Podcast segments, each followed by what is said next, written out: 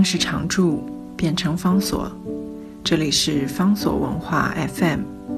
在阅读方式不断创新的时代，谈共读，是因为我们相信，当我们在阅读时，也同时在被阅读。今天为大家介绍的这本书是意大利传奇的思想家作家，他叫做 Giacomo Le Pardi 他是一七九八年出生，到一八三七年三十九岁就去世。他留下的重要的著作，在意大利文的文学跟哲学里面，叫做 Operetta Morali。那我们现在所看到的这本书，是从这本 Operetta。Morali 里面选出了二十篇，把它编成了中文，叫做《时尚与死亡的对话》。其中有一篇比较特别，不是对话的文章，是对于鸟儿的歌颂。他想象他创造了一个角色，Amelio，寂寞的哲学家，听到鸟叫声，他开始发展他的想法跟他的感受。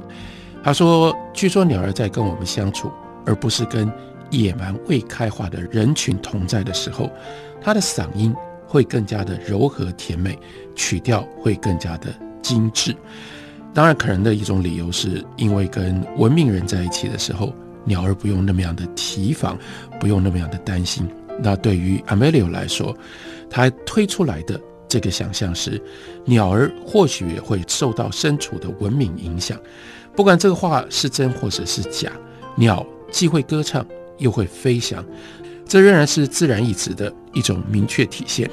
如此一来，鸟儿的歌声就能够从崇高之境，指的是天上很高的地方，传播到更广大的听众的耳朵里。自然的意志也叫空气这声音的元素当中，能够有唱出旋律的生物居住在其间。写到这里，讲到这里，接下来阿梅利奥他的笔跟他的想法突然一转，转到。对于人之所以会笑，还有我们究竟笑代表什么样的意义，跟人有笑的历史这件事情吗？他说，鸟叫声对我们还有所有的动物而言是莫大的宽慰，还有喜悦。我相信这并非取决于声音本身的甜美，也不是因为当中有很多的变化跟和谐。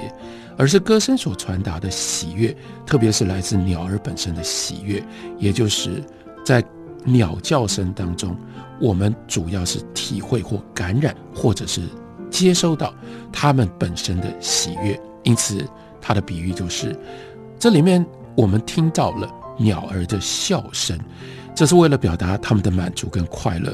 因此，也能够说，鸟类在一定程度上面，好像共享着。人类发笑的特权，那是其他动物没有的。很多人认为，也很多人主张，我们可以这样定义人：人是唯一一种会笑的动物，就像是我们可以把人定义为唯一具备理性的动物，因为笑跟理性同样都是人类所特有的。不过，接下来阿梅利奥他是这样的惊讶跟感慨：为什么只有人会笑？人不是一种？相当不幸凄惨的生物吗？我们竟然具备了其他动物缺乏的这种发酵的能力，让人很惊奇。而且他认为，包括我们的惊奇的这种感觉，都是我们用这种能力所发出来的。我们能够看到很奇特的状态。遭受可怕的不幸，或者是精神痛苦折磨的人，甚至已经丧失了对于生命的热爱，把所有的人类事物都视之为虚无，无法感受欢喜，又被剥夺希望的人，这种人，你想象一下，哎，好奇怪，他们还是会笑。人类对于希望的虚无，还有生命的悲惨了解的越多，我们的期待跟乐趣就越少。但好怪，我们发笑的时机。竟然是相对应的，不是减少，而是增加。我们现在难以整整体来解释，或者是分析笑的本性，还有笑和人类心灵的关联。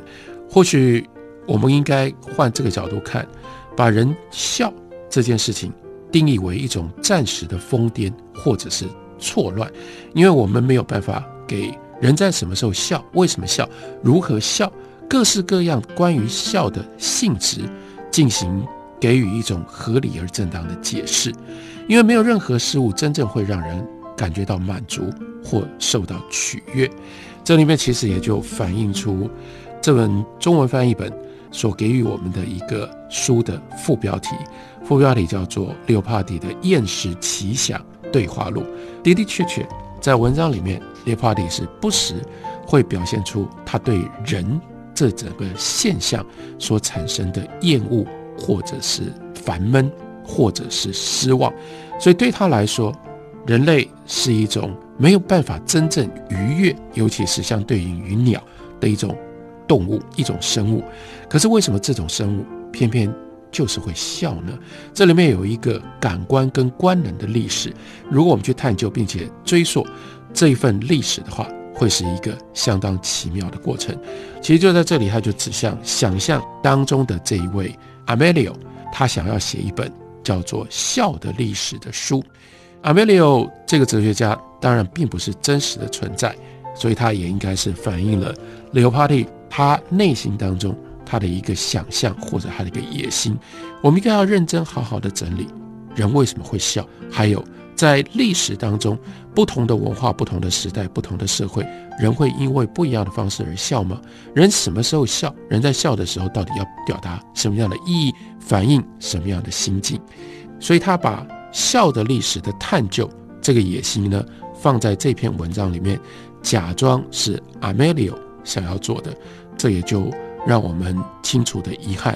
刘帕蒂三十九岁他就去世了，他留下的许许多多的是观念、想法或启发。但是如果他可以活得更久一点，说不定今天我们可以看到他怎么样开始整理笑的历史，他怎么让我们更深刻、更全面的去了解笑这种动作、这种表达跟。每一个人跟人类活动、跟人类现象更密切、更完整的关系。我们当然看不到《笑的历史》这本书，不过还好，在这一篇鸟的歌颂当中，留下了一点点对于笑粗枝大叶的一些观察。他说，在蛮荒时代，笑是透过一种奇怪的凝重神情表达出来的，就如同其他的动物，甚至在忧郁的时候都会展现出来一样。因此，我想。笑不仅无疑是跟在泪的脚步之后才来到这个世上，更是在泪的之后历经了一段漫长的时间才出现。在这段时间当中，母亲不会用微笑来迎接他的孩童，孩童也不会笑着认出他的母亲。就像魏吉尔跟我们说过的，今天在文明当中的人口，我们的小孩一出生就会笑，我们可以解释为孩童看到别人笑。所以他模仿，他也会笑。笑很有可能起源于达尼斯人的精神，那就是因为喝了酒，因为醉了。这是另一项人类的特征：喝会喝酒，而且喝了酒会醉，不仅止于文明的民族。就我们所知，世界上几乎找不出任何的人类的族群，没有某种能够让人单立其中、放纵自我的醉人的液体，意味着。喝酒这件事情是普遍的，而且喝酒喝到醉，喝到让自己放纵，让自己失去了原来行为的规范，是非常非常普遍的人类现象。这也难怪，我们要记得，人类是最不快乐的生物，因而也最容易受到能够让精神迷离、忘却自我或延宕所有日常生活的事物所取悦。人类借由打断或暂时减少对于自身特有邪恶的察觉与了解。得到了不少的益处。这句话背后，六 Party 所要思考的，他认为人为什么会那么不快乐，跟我们的理性有关系。因为我们也是几乎是唯一具有自省能力的一种生物。而当我们自省的时候，我们就会察觉到我们的行为跟我们的动机，或跟我们比较高贵的我们所认定的因然，一定有差距。人想的跟人做的。从来不会是一致的，所以你不得不在这种反身的思考当中，察觉到、注意到自己内在的邪恶。为什么我们永远都想的是这样，做出来却是另外一回事？或者是我们为什么永远做不到我们想的对的事情、好的事情？我们总是会被诱惑去做了这些不对的、坏的事情呢？我们没有办法不察觉到我们。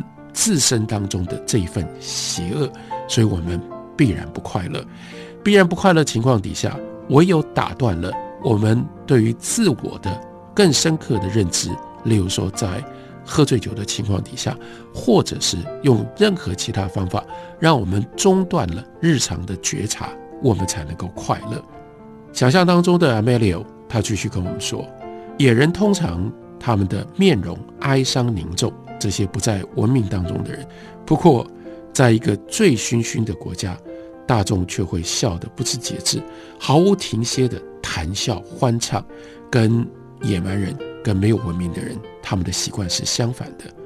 所以他就说：“我会在我自己更正构思写作的孝的历史当中，会进行更详细的讨论。